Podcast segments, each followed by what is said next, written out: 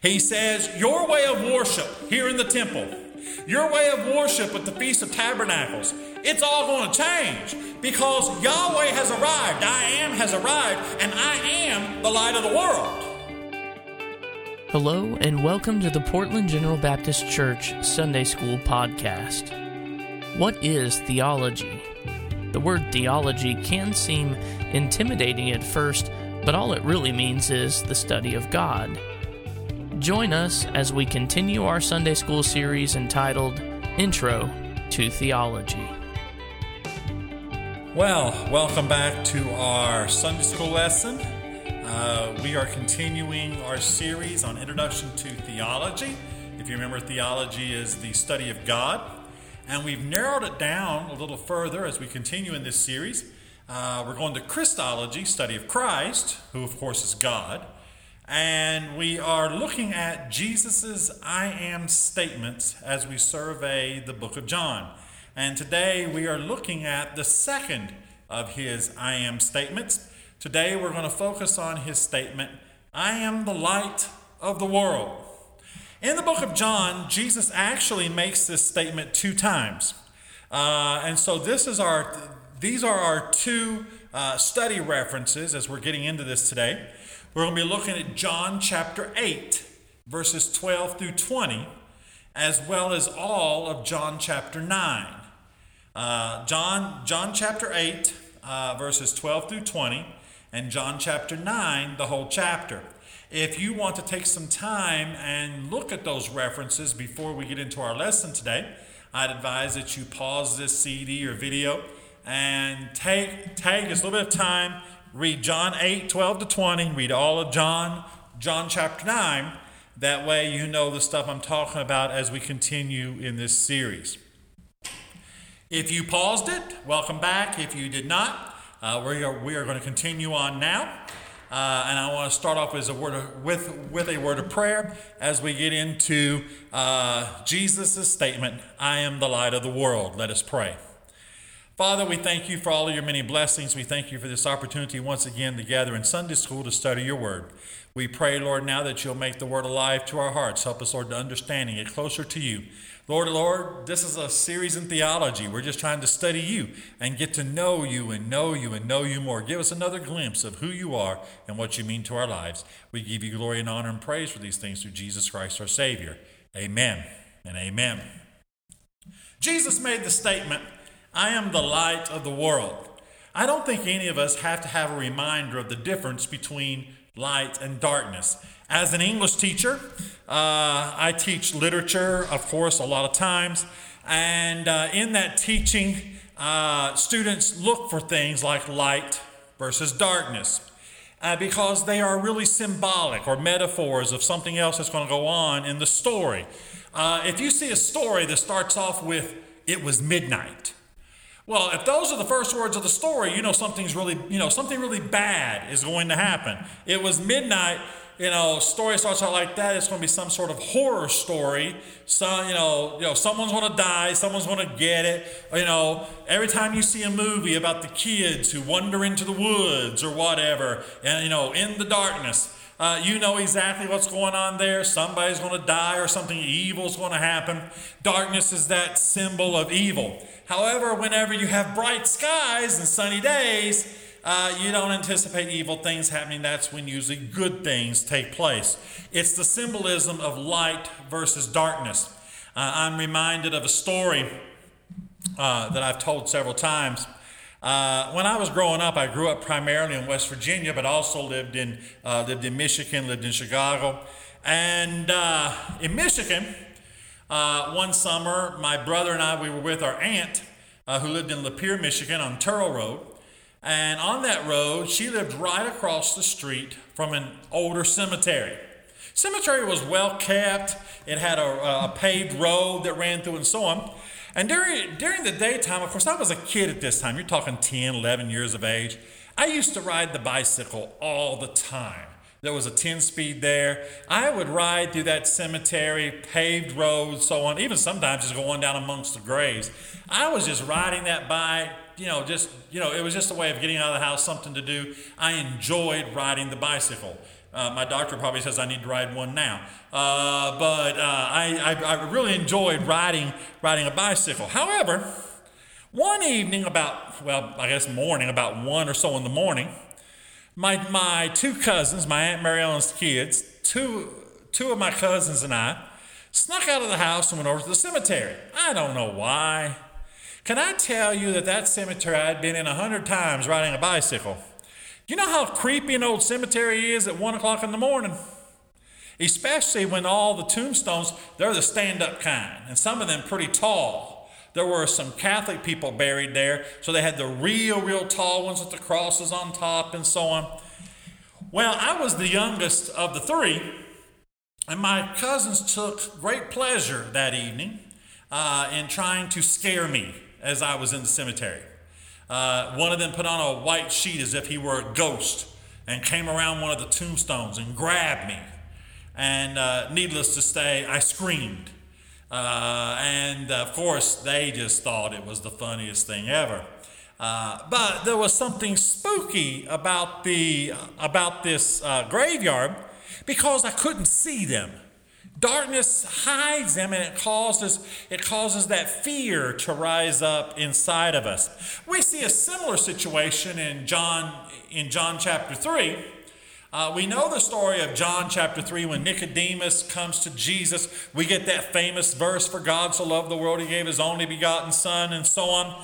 However, in John chapter 3, verse number 1, we find that Nicodemus came to Jesus in the night. And the reason why he came in the night is he really didn't want anybody to know he was there. He was trying to come to Jesus secretly. Uh, he was using darkness as the cloak so that people would not know he's there. Uh, so it is. So darkness is this symbol of evil, this symbol of secrecy, whereas light is this symbol of knowledge. It's a symbol of you know enlightening everything, showing everything to everybody, and somehow dispelling the fear. Now we come to Jesus' statement I am the light of the world.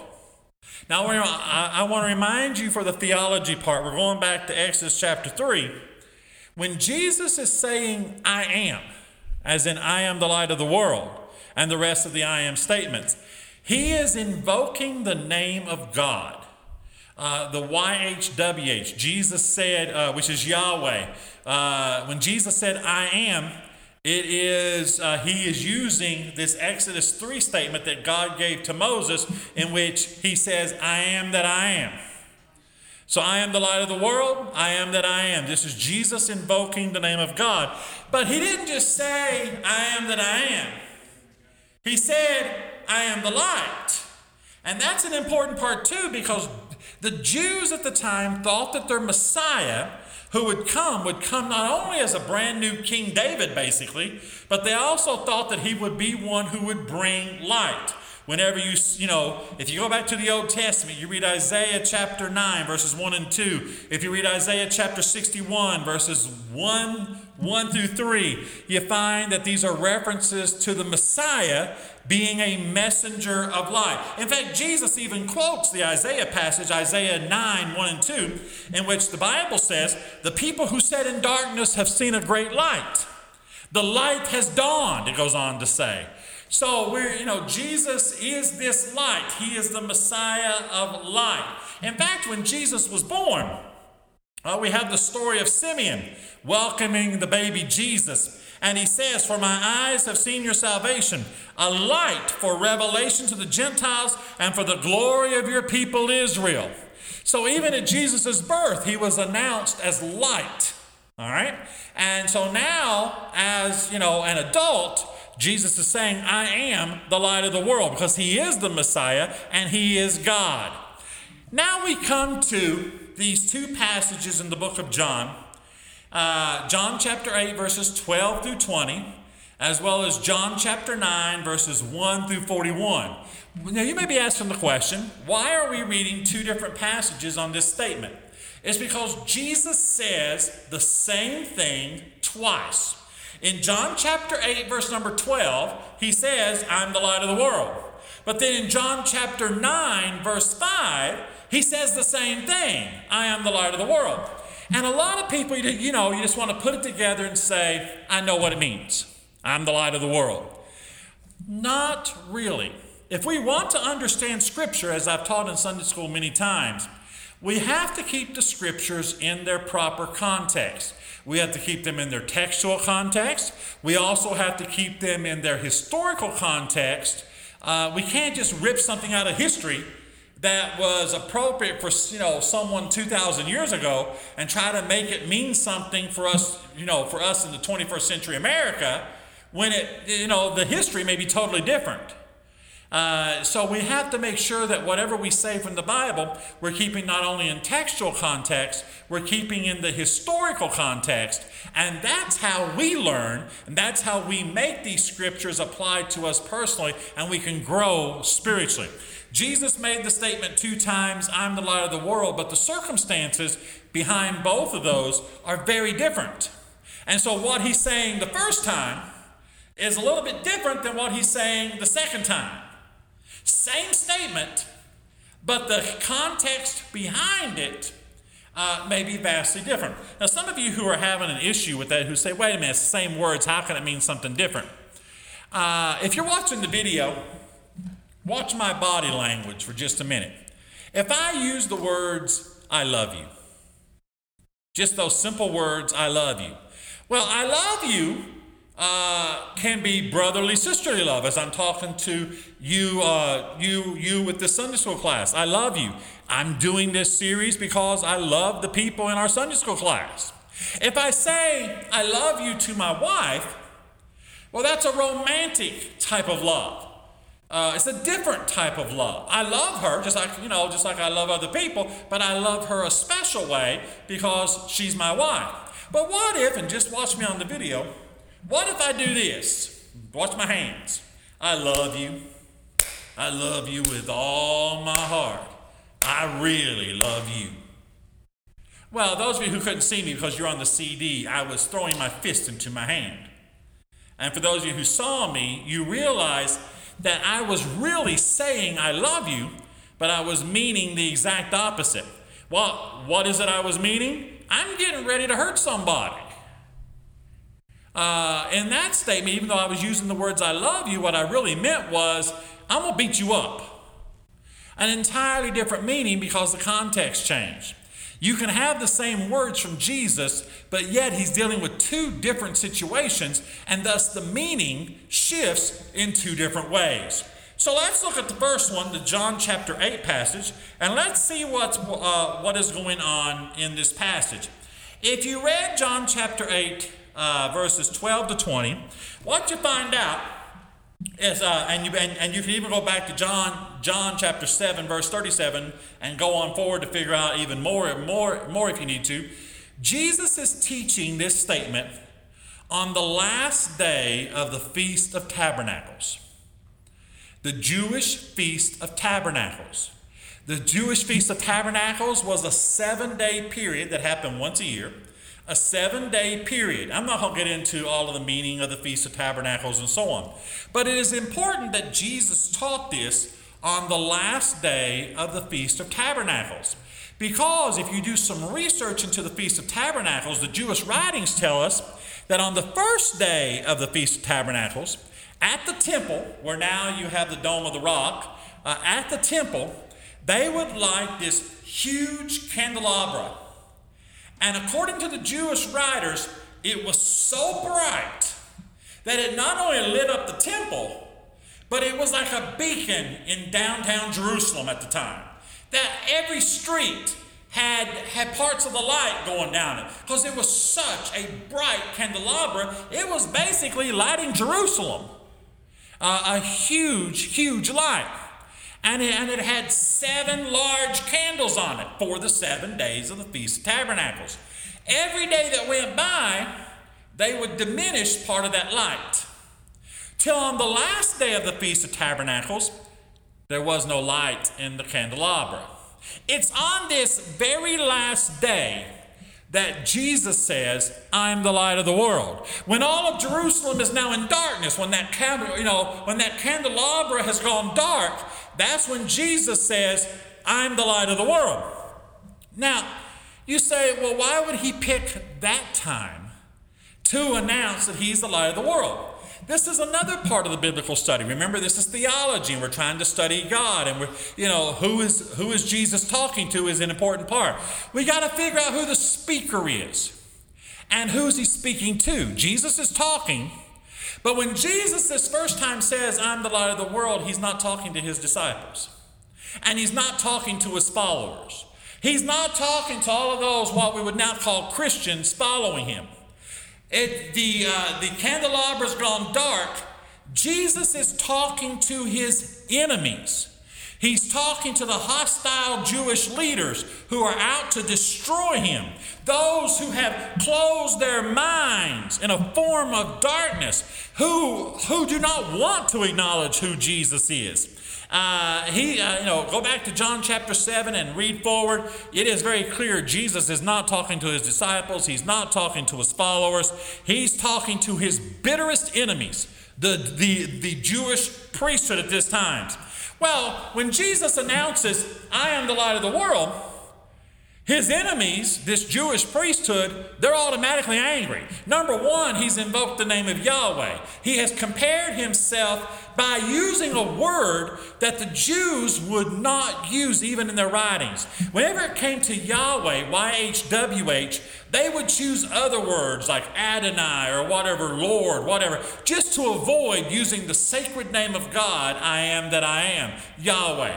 Uh, so when Jesus uses it, and he not only uses it, but he uses it of himself, and then he says, you know, you all, you all had this light going on here for seven days, but I'm the real light. I'm the light of the world. Invoking the name of Yahweh to himself, they reacted strongly. They were like, This is false testimony. You are extremely wrong. The Lord, uh, through the law and through the temple, those are the real lights of the world. The light to Jerusalem and the light to Israel is through the temple, it's through the law, uh, it's through the priesthood. They're like, Who are you? Who do you think you are, thinking that you're better than the entire law of God, that you are better than the priesthood of God? And what they didn't understand, they're talking to the one who wrote the law. Jesus said, said himself, I didn't come to destroy the law, but I came to fulfill it. He's the fulfillment of the law. In other words, a change is getting ready to happen. What they don't realize, Calvary's not that far away. And a change is getting ready to happen that's going to utterly do away with the ritualistic law. And we're going to be saved by grace through faith, not of any works, lest anyone should boast. It's a major change. And the Jewish leaders don't understand that their way of doing things, their way of following the law, their way of doing temple worship is going to drastically change. Now, uh, as I'm saying this, many times, uh, because I'm wanting to apply this to our lives, Jesus is the big change. When we got saved, we were converted from being sinners to being saved. It doesn't mean we don't sin anymore. It means that He saved us and He's forgiven us of our sin. And we have a relationship with God that we didn't have previously because we're in this, we're in this saved relationship. There was a major change. But what I have discovered is that many times within the church, uh, we try to act like these religious leaders who are resistant to change. They act like change is something bad when the very nature of salvation is that change is good. Jesus brought about change from this Jewish religion to salvation by grace. He brought about change when he took my life, the life of a sinner, and he saved me and brought me brought me into a right relationship with the Lord. But then once we get saved, we're like, okay, no more change. And we act, and we act like change is a bad thing when all change is not necessarily bad. I mean, some things we don't want to change too, but change can be a progress of good. Let me, let me give an example within the modern church, if you will suffer with me a little bit. There's a friend of mine who went to, uh, he was applying to pastor a church. Deacons called him in and uh, started to question him before they would submit his name to the church body to see if, you know, if he was a good candidate to possibly pastor the church. And one of the deacons asked him, and said, Do you listen to and do you support us singing that 7 Eleven music? What they meant by the 7 Eleven music was praise choruses. And he said, Well, I listen to contemporary music, and you know, if we sing a song or two, that's fine too. They would not submit his name to the church body. They said he was not qualified to be the pastor of the church because he's one of those newfangled preachers who didn't have a problem uh, with all that crazy music that's going on today. Uh, he wants to change the church to rock and roll and all that type of stuff. That wasn't what he said. What that poor deacon body didn't realize all the songs in the hymnal that we love so dearly, that we consider the, the faithful songs of the church. Do you know that there was a time when those were brand new songs? When those were the contemporary songs of the day? I can just imagine a church a long time ago singing their Rock of Ages cleft for me. And somebody walked in with I'll Fly Away, oh Glory. And I can just imagine a church saying, No, we can't sing that. That song's way too fast. That's too contemporary. Oh, no, we're going to stay with our Rock of Ages cleft for me. We can't have I'll Fly Away because it's too fast of a song. It's the same mentality. So resistant to change that they won't even consider anything else. Now, I'm not down in the hymns. Uh, I love the hymns. Uh, I play the hymns. Those of you who know me, I play them all the time. I lead singing and so on. I love the hymns. Uh, I grew up with them. Uh, but when Brother Rory gets up and he's singing a praise chorus, I'm singing with him too, if I know it. If I don't know it, I'm learning one. And haven't you noticed, those of you who've been in service with us, that some of the songs he leads us in that I don't know yet, that I'm still learning? Uh, have you looked at the words? That's the important part. I'm looking at the words and I'm going, hey, that's, that's good gospel right there. That'll preach. And if it touches somebody's life where somebody wants to come and come, come either closer to the Lord or get to know the Lord, amen. And by the way, I need some new songs. Hallelujah. The Bible even says sing to the Lord a new song. So what's wrong with singing a new song? Uh, it's this idea of being of, of being resistant to change. My mother, before she died, there was one song that she hated a hymn that she hated. And it wasn't because it was a bad hymn. Uh, she couldn't stand the song, The Old Rugged Cross. Couldn't stand it. Not because it's a bad song. She said growing up, they sang that song every Sunday of her life. She absolutely was like, I don't want to hear it anymore. I've heard it all these years. Please don't sing it anymore. I've, I've heard it every Sunday of my life. Well, and of course, we don't sing that song every Sunday, but apparently her, her church sang the song every Sunday. So, because I played the piano, I would always joke around with her. Her favorite song was He Touched Me. So, I'd sit down and I'd play He Touched Me, and then I'd do a roll down into the old rugged cross, and she'd say, Stop it. Stop it. Don't, just don't play that. And I would do it just to tease her and mess with her and so on. It was kind of funny that at my mother's funeral, my brother came up to me because he knew I was going to lead us, and he touched me as part of the funeral. And he said to me, he said, Richard, don't do it. And I said, What? He said, Don't transition to the old rugged cross. Mom's not here, mom's not here to defend herself, and you just don't do it. Well, that kind of got me thinking because I had thought about doing it. But I got to the end and he touched me, and I did that roll down, hit the first note of the old rugged cross, and that's where I stopped. My brother just glaring me down like you had better, and it was it was hilarious. And so it's, it's, so after the service, he said, "You really had to do that, didn't you?" I go, "Yeah, it's kind of fun, uh, you know, just enough to tick him off a little bit, make him think, think, think during during during the time." What was it my mother craved? My mother craved change. It wasn't that the old rugged cross was a bad song. She probably would have loved the song if she hadn't heard it every Sunday of her life.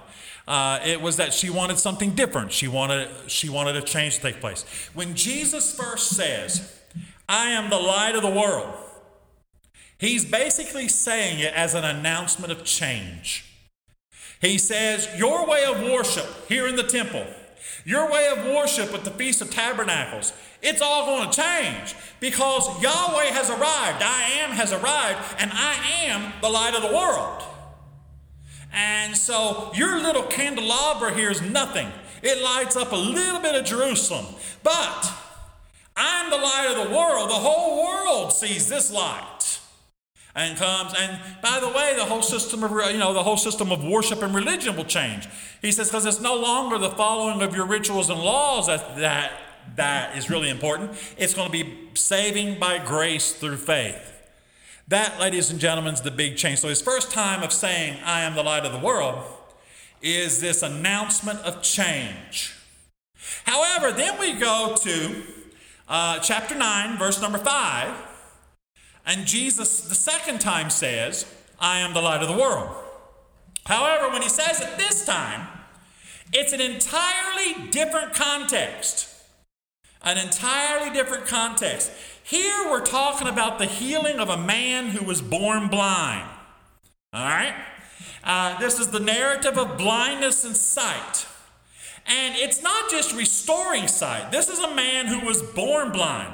So we are talking about a disability that only God has the ability to restore, even now in the 21st century. If someone is blinded by something, Sometimes doctors can fix that. But when you're born blind, that means you have to deal with a supernatural miracle because it involves creating somehow some new tissue. It involves creating new nerves and new blood vessels, giving the brain the ability to interpret the variations of light.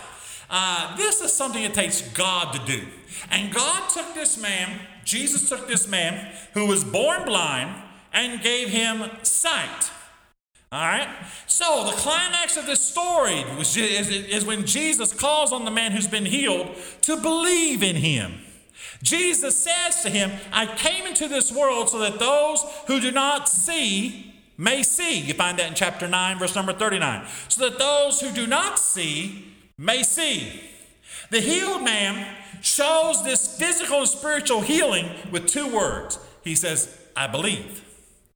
Ladies and gentlemen, in this second context, Jesus is saying, just like I healed a man who was born blind, that's the way salvation works. I'm trying to enlighten you. I'm trying to open your dark mind to understand the light that's coming in. I'm going to tell you, I was saved at 10 years of age at an altar in Chattaroy, West Virginia. And the, the, the moment I got up, it was on New Year's Day or New Year's Eve, depending on which side of midnight, uh, 1977. When I got up from the altar, God didn't give me all spiritual knowledge and so on. I was a 10 year old kid. And Lord knows the teenage years were as bad upon me as they were on most teenagers. Did I sin? Yes. Did I do things wrong? Sure. But God had his protective hand with me because I, I was saved. And Jesus was there helping me and leading me and guiding me through the power of his Spirit. As time has gone on, uh, now, now that I'm 52 years old, so I've been saved for 42 years, God has allowed growth to take place in my life. Uh, growth, and you know, the Bible says Jesus matured in, new, in, in in nurture and understanding. Well, I have continued to increase in nurture and understanding. God has shown me light. There have been many times I picked up my Bible and I've read scriptures and I'll see things I hadn't seen before. Sometimes Brother Larry will preach, or I hear Brother Roy preaching or something, and they'll, they'll say something, and I'll go, What? On scriptures I've read a hundred times. I didn't see those things. And all of a sudden they'll say it, and I'll go, oh, okay. Uh, that's why when I go home and I'm, I'm listening to a CD or I'm watching one of the videos and so on, I'm listening intently because it's not that, uh, and in fact, it doesn't, it doesn't have to be those two when I'm listening to other preachers as well. I'm trying to get a little bit more spiritual wisdom. I'm wanting somebody to turn the light on in my head to see something I hadn't seen before uh, as a school teacher, when I'm teaching about literature, whatever, it's always a, you know, it is always a wonderful feeling when I say something or do something, and I look at a kid, and all of a sudden the light turns on. You can see it in their eyes. At first, at first it's kind of you know dark, and then boom, the light turns on. It actually happened to me when I was in high school. When I was 11th grader, I had an English teacher whose name was Miss Glover. Wonderful lady. But Miss Glover and I did not get along the first, first few weeks. See, I was an A student. and uh, worked hard to be an A student. I wrote my first essay in junior English for Miss Glover. She gave it back to me and she gave me an F. I had an F on an F. I don't take Fs. I don't take Bs. I absolutely do not take C's, but an F was unheard of. And she gave me an F on an essay. Well, that didn't go very well. So we had our second writing assignment. It wasn't a full essay. I had my second writing assignment. And I thought, okay, I'm going to do my absolute best on this. And I worked hard on that assignment. Turned it in and got it back F. Understand, I'm an A student. I don't take F's at all. Well, uh, I didn't respond very well. I went to Miss Glover on her planning period. I said, Miss Glover, I need some help. I don't know what it is that you want in these assignments, but I've had two F's and I can't I can't take F's. I don't even take B's, much less F's. So we got to talk about this. The more she talked, I, I, anger blinded my mind. Where I already didn't understand it, now I'm getting angry and I'm getting frustrated. Well, I kind of lost it. I cussed her out. I called her everything I could think of. I yelled at her. I screamed at her. I cussed. I cussed badly. It was horrible. I went down to the office. Uh, she took me down to the office. Assistant principal's there. I cussed him too. I'm like, send me home. And I, I called him a few choice names and so on. He said, Oh, I'm sending you home. I said, Good, because I don't want to be here anyway. And so they sent me home for a few days. My mother came to pick me up. My mom said, Why would you call this man that? I said, That's not a lie if he is that. And I called him that. I told the truth. And of course, that just made her even madder at me. I went home and I got the lecture from my mother and all this type of stuff. Went home for about three days, for three days. And uh, in that particular county, they had to give you your makeup work. Well, I'm, I'm an A student you know, go ahead and give me a three day vacation. I'll just do the makeup work and get my A's that way, uh, except for Glover's room. And so, anyway, I got back to class and I was mad. I had my arms folded sitting at my desk. Like, okay, I'm going to take my first F. Go ahead and just give me an F. I don't care anyway. Go ahead and just talk to me. All of a sudden, this woman, I don't, I don't remember the exact statement, but she said something. And when she said something, it clicked in my mind what that woman wanted. The light turned on. I didn't get it before.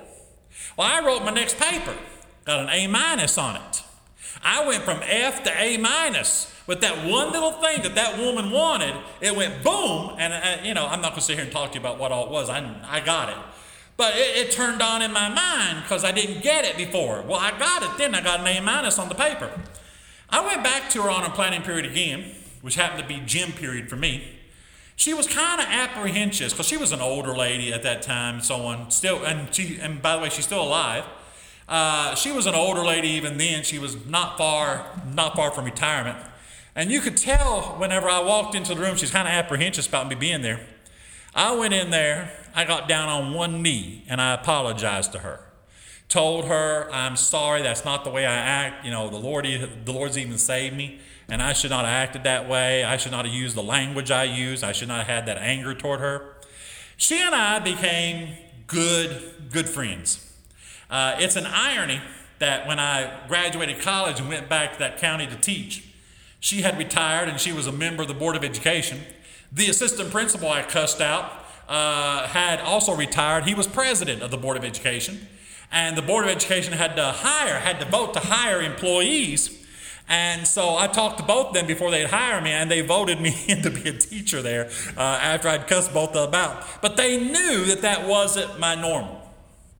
Uh, they knew that I didn't conduct myself that way, uh, that it was, you know, some sort of abnormal situation for me. And they forgave me for something I did very wrong. Ladies and gentlemen, the problem with me was I wasn't, you know, something was changing. She was trying to teach me something new, and my brain had closed down where I didn't get it. What is Jesus saying here? Jesus is saying that the whole revelation of who he is is a change, and we have to open our minds to receive that change. We can't be rejecting the change. All right? So uh, he, he, he said he would perform a miracle. He would change the nerve system and so on of the eye to make light happen. He does that when we're saved. Salvation is a miracle. It's a miracle. He said, You are a new creation. Old things are passed away. Behold, all things are become new.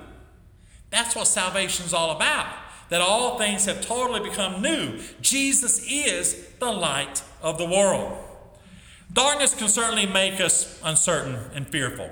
Walking in the dark uh, means that we have lost our way, that we haven't, you know, we haven't figured things out, and so on. But Jesus wants us to understand. He says, I'm the light of the world. Whoever follows me will never walk in darkness, but will have the light of life. I like that last phrase, and I'm getting ready, ready to finish it up. I like that last phrase that he is the light of life. My life for 42 years has been enlightened by the presence of Jesus Christ. I continue to grow, and Lord knows I have a long way to go. Uh, my, my spiritual growth is nowhere near complete. I have a long way to go, a lot more to study, a lot more to, you know, to meditate upon, a lot more word to try to understand. As Paul said, uh, you know, this is theology. We are looking through the glass darkly, but there's going to come a time we're going to see him face to face. But right now, I'm still peering through that glass darkly, trying, trying to figure things out. And a lot of stuff I can't figure out. It takes the Spirit of God supernaturally to help me understand certain things. There are questions about Christianity today I don't understand. We talked a few weeks ago about, about the Trinity. I don't understand the Trinity. I don't get how it works, but I accept it by faith. Uh, and at some point, I'm going to understand it face to face, but just not today. There are a lot of other questions. You know, I went to seminary simply trying to answer certain questions. Some questions I got answered, other questions developed I still haven't answered. Uh, I'm still in this growing process, as I know you are as well. But Jesus is the light of life. He said, I'm the light of the world. You'll never walk in darkness. You will have the light of life. As long as my life is totally consecrated and dedicated to Him, He's the light of my life. He's the one that shows me the path that I ought to follow. I hope you've been blessed today with our Sunday school lesson. I hope you have learned. We will continue with the I am statements of the book of John uh, next week. Uh, I am looking forward to the time whenever we don't have to do this as a recording, but we're able to meet together again in Sunday school face to face, and we're able to talk about these things of the Lord. Would you pray with me, please? Lord, it's been a good study today. You are the light of our life, you are the light of the world. I pray right now, Lord, that something that I've said here today has been a blessing to someone. I pray, Lord, that you will help us to get closer and closer to you.